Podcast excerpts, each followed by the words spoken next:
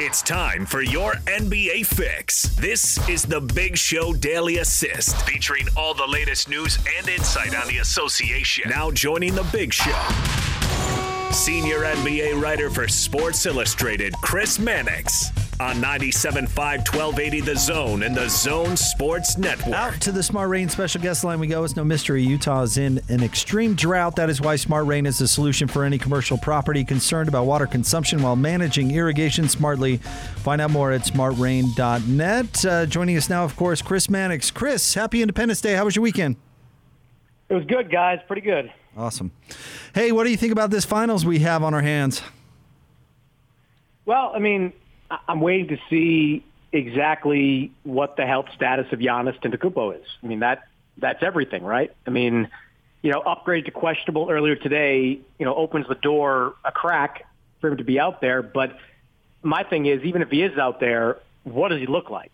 I mean, is he the same explosive player that we saw in the Eastern Conference playoffs, or does he become more of a jump shooter and in a way a decoy in a series like this, which I guess can be beneficial at times, but you know is not going to be overly useful to Milwaukee because Giannis is not a very good jump shooter. So I, you know, that that's everything. Like we can talk about Jrue Holiday and his impact, and you know the young players in Phoenix how they react to the pressure of the moment, but to me everything is based on Giannis's health. If he's you know, 80, 85%, Milwaukee's got a great chance to win. If he's not, I don't think they have the firepower to get past Phoenix.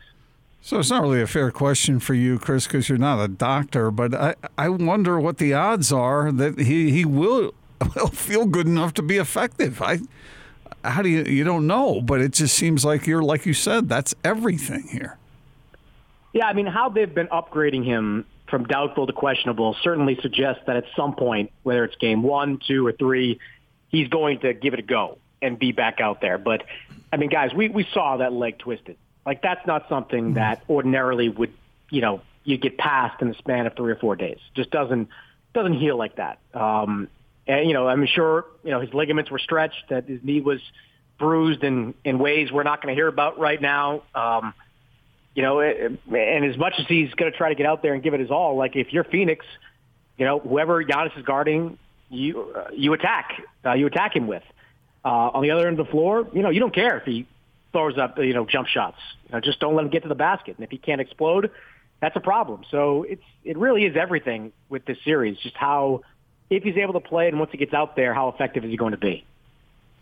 Talk about, excuse me, talk about the Chris uh, Paul story, uh, Chris. Is, I mean, what can he do for his legacy with a series victory? You know, it's subjective, but I would think he cements his status as a top five point guard of all time with a championship. That's long been the missing piece on his resume. He's got everything else: the All NBA appearances, All Star appearances, uh, you know, assist numbers. I mean, he has been consistently one of the top three point guards in the NBA for most of his career, but you know that that deep playoff run outside of that one year in Houston uh, when they went to the conference finals has largely eluded him, and he's been known more for the three-one loss that he had as a member of the Clippers. The fact that those Clippers teams for years largely underachieved, despite having you know Paul, Blake Griffin, DeAndre Jordan all in their primes.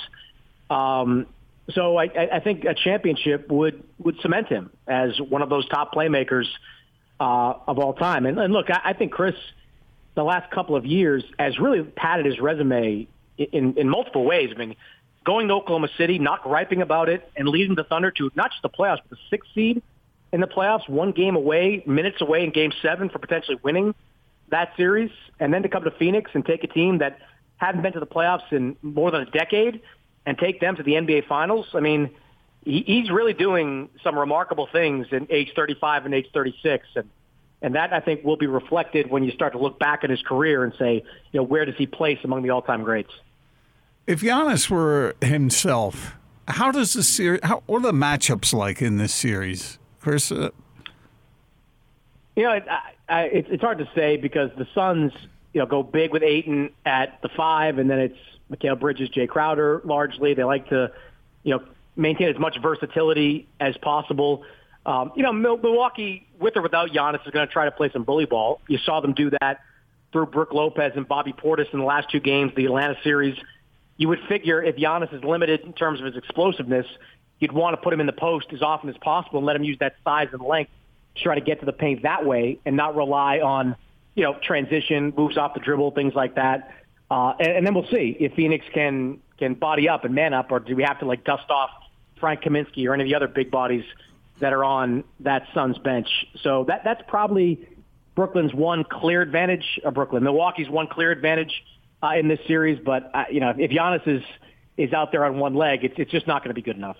Seems to me an opportunity for maybe somebody like Khris Middleton or, or Jrue Holiday comes to mind. Of course, you know one of uh, Milwaukee. Milwaukee's got a uh, excuse me a great deep team, but one of those guys, if if they could go supernova and really take a series over, maybe they're not capable of it. But you know w- what would have to happen if Milwaukee were to be, be competitive without Giannis?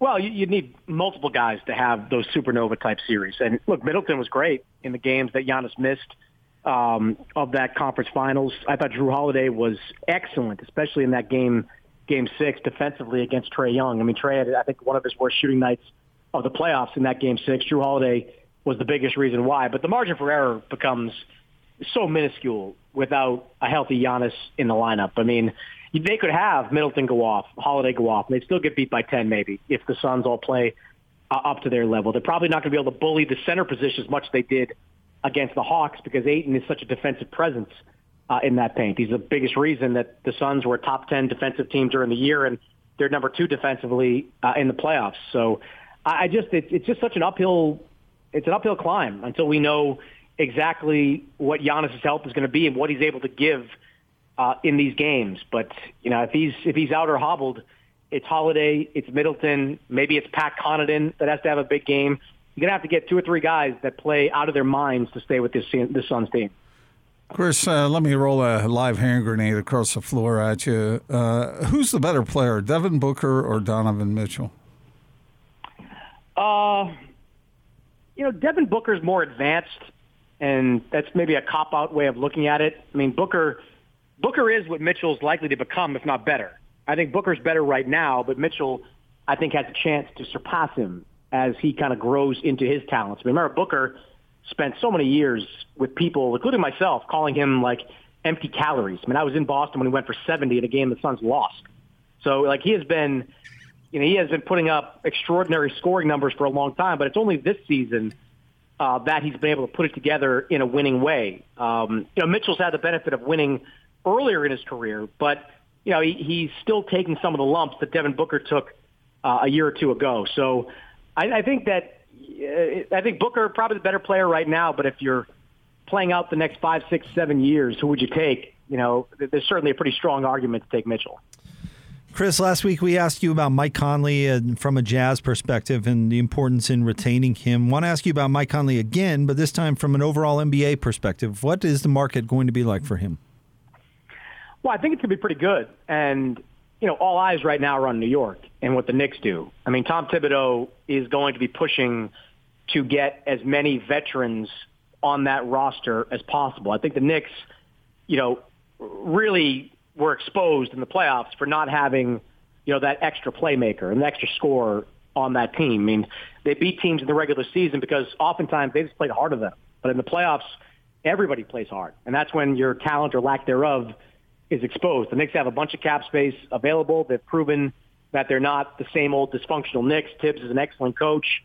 Um, they're going to be in the market a player for every top point guard out there. I think ideally they'd get their hands on Chris Paul. Uh, I, I don't know. I don't know if that's going to happen. I mean, Phoenix would have to really blow it for Chris Paul to walk and go to New York. Kyle Lowry is certainly going to be out there. Maybe he's a cheaper, more short-term alternative, you know, for the Knicks. But I think Mike Conley's definitely going to be on their radar. And if he is, you know, all the Knicks have to be, do is be the one team that offers an obscene amount of money to, to go and get him. Uh, there'll be other teams out there, certainly uh, in the mix for him. But, uh, you know, they, the you know, 3,000 pound elephant in the room is, is New York because they are determined to get a playmaker this offseason. And there's only a few top guys available. How detrimental do you think it would be, Chris, for the Jazz if we were if they were to lose his services I mean, because they had all this momentum this year, and yeah, they had the disappointing loss against the Clippers, but uh, Mike couldn't play in that series. What kind of blow would that be? I mean, it, it wouldn't send you back to square one, but it would send you back to square three if that makes any sense. I mean, they you wouldn't be a contender anymore. Simple as that. You know, the Jazz because of cap uh, issues can't go out and just sign somebody else. Uh, they'd have to get cheap replacements you know, for Mike Conley, and that's just not going to work. Mike Conley, for the last two years, you know, when the Jazz were successful, whether it's the regular season or in different playoff series, Mike has been a huge reason why. I mean, he's when I look at the landscape of players and teams that must sign that player, Mike's up there with Chris Paul in terms of guys that their respective teams have to sign, or else their window will snap shut immediately. And I don't think that's hyperbolic. I think the Jazz window, at least temporarily, will snap shut in terms of winning at the highest level if Mike Conley leaves. You mentioned Chris Paul. He's already made it known he's not going to opt in for the final year of his contract, making him a free agent. You also mentioned, uh, uh, of course, the Knicks, and, and we've seen the rumors there. Does the outcome of the finals, will that have an impact on whether he stays or goes? I mean, maybe. Um, I also don't think it's a foregone conclusion that Chris doesn't opt in. I mean, there are some, some mechanics here that, you know, could lead to a more lucrative contract. He opts in, then extends for two years uh, that's certainly possible, and that can get him to that $100 million mark that he's probably targeting in terms of where to get to. Yeah, I, I look, I think Chris wants to stay in Phoenix. I mean, when when when Oklahoma City was looking to deal him, and, and they, they, they, to their credit, the Thunder created a partnership with Chris Paul. You know, he wanted Phoenix. He wanted Monty Williams, who he's worked with before. Monty's not going anywhere. He wanted Devin Booker. Devin's not going anywhere. All those young players on that team, whether it's Ayton, Bridges, a handful of others, um, you know, they're still going to be there. They're still going to be part of that team going forward. So, you know, this Suns team has a chance not just to be in the finals this year, win a championship, but do it again next year at that. And I think Chris would want to be a part of that. The other factor is too, like his family's in LA. Uh, he's he's made it known at various times he wants to play close to that area. So it's just a hop, skip, and a jump by a plane to to get to to Los Angeles. It just it feels like all the, the dominoes are in place. That unless Phoenix really screws this up by kind of lowballing him, uh, that that uh, Chris Paul will be back in, in Phoenix.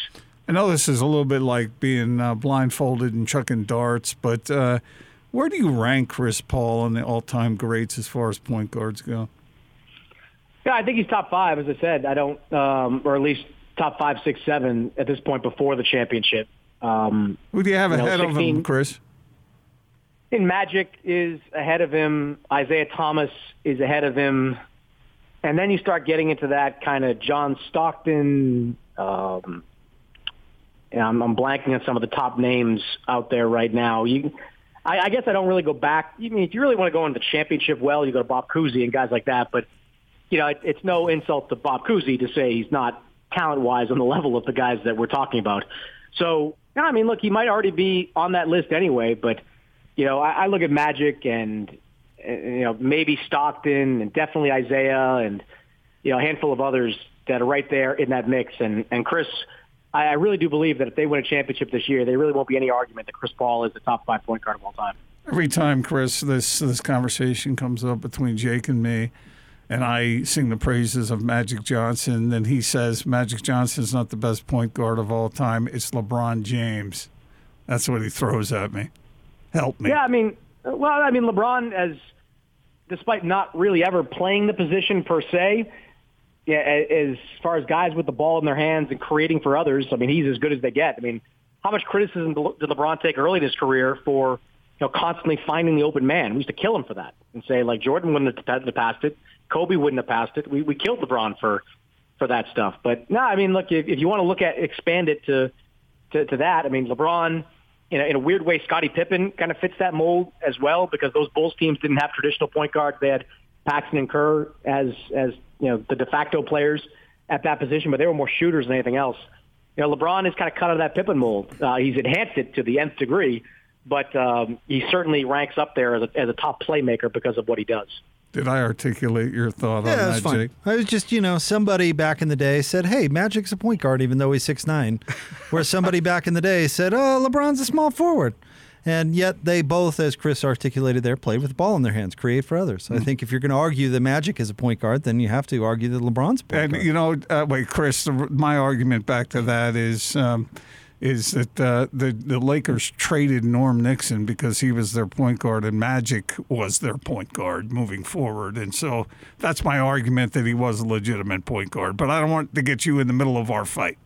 yeah, I mean, look, Magic, you know, by definition, played point guard, but he, he shifted occasionally, and we know we all know famously in the finals before he played center at times, but you know, he was virtually every single year the point guard of that team. Whereas LeBron, while oftentimes he didn't play with traditional point guards, whether it was Mario Chalmers in Miami or currently with Alex Caruso and Dennis Schroeder and guys like that, um, has traditionally been a front court player. Uh, but if you want to say as far as playmakers go, take the point guard position, now call them top playmakers.